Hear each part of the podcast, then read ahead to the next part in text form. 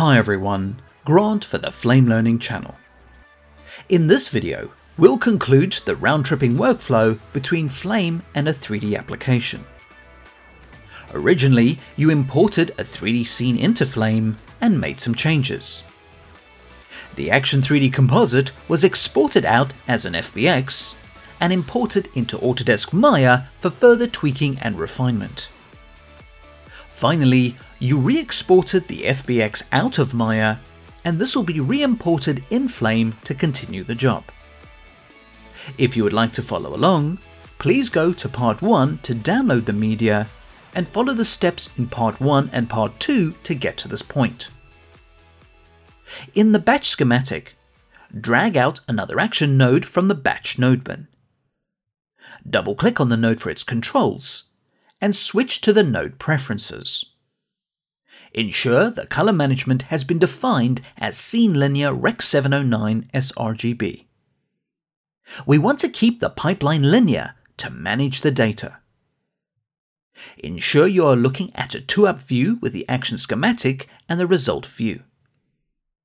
Now call up the contextual menu and choose Import navigate to the FBX file that was exported out of Autodesk Maya. Select the file and disable AutoFit in Scene. If you don't do this, the scene scaling might be incorrect and not match the original action composite. Also note that the FBX will be using the Scene Linear Rec 709 sRGB color space, ensuring the color data has been maintained during the round tripping press Load. Firstly, you'll need to look through the right camera. Pan the action schematic and locate the camera node called Main. Double click the node for its controls and set the result camera to Main 1. Next, you need to reapply the image-based lighting, since IBLs are not part of the FBX round tripping. Ensure the camera is selected and call up the contextual menu. Choose Add Node and select IBL. The IBL is assigned to the media in the media list, but that's not the right image source. Switch to the IBL's Read File menu and press Load. Throughout the entire pipeline, you have been using the Stingray SkyDome HDRI. Select the OpenEXR and load it into the node. Now in part 1, you increased the gain of the IBL to 400, and you need to switch to the controls menu and set the same value.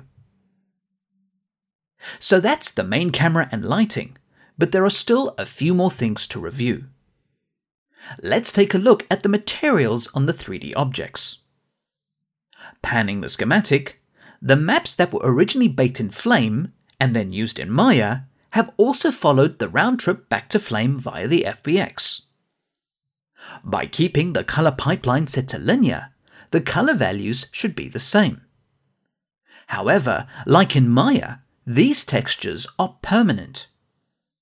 If you wanted to tweak them procedurally, you can just delete these maps and reapply the substance PBR.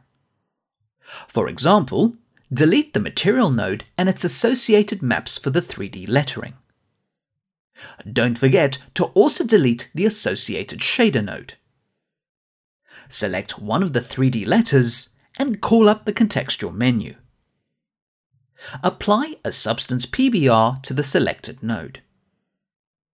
In the browser, navigate to the Metal folder and choose Metal Steel Bumped. The substance PBR is now assigned to the selected letter.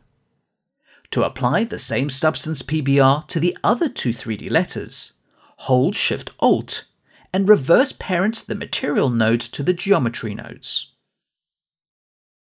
Next, take the shader node and hold Shift L to create a light link to the same geometry nodes.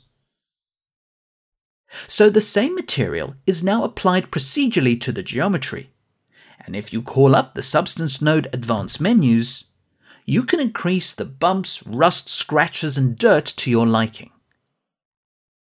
You can even try different substance PBRs if you're experimenting. Now panning the action schematic over to the left, you should see a black image object which is textured by a diffuse map. This is the still reference background that was originally sent to Maya from Flame. You need to replace this with the original moving clip. So hold Alt and double click on the diffuse map to show its location in the media list. The entry is automatically selected, and you can click the Extract button to push it out to the batch schematic as a node input. Swiping back to the batch flow graph, you can see the images attached to media input 1. Delete the reference clips and reattach the background movie file into the front input of the media node. Double click the action node to return to the controls and the 2-up view. You can delete the diffuse map and its texture, as you won't need the reference anymore. Select the black image object and call up the contextual menu. In the Assign Media menu, choose the background clip. So this 3D composite has done a round trip between Flame and Maya, and most of the metadata is still intact. You did replace a material only to give you the flexibility of the Substance PBR, but otherwise it should be more or less the same. If you hover over the action schematic and press Escape for the batch flow graph, you can toggle between the different action nodes and see a before and after using the 3D interop workflow. You can now continue to use all the features and functionality in Flame to finish the composite. To conclude this video, there are plenty of uses for this round-tripping workflow.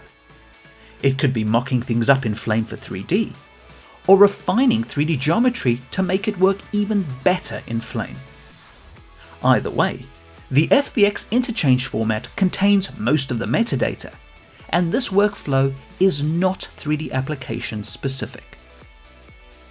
This concludes the 3D interop workflow between Flame and other 3D applications. Don't forget to also check out the other workflows, features, and enhancements to the Flame 2018.3 update. Comments, feedback, and suggestions are always welcome and appreciated. Thank you for watching, and please subscribe to the Flame Learning channel for future videos.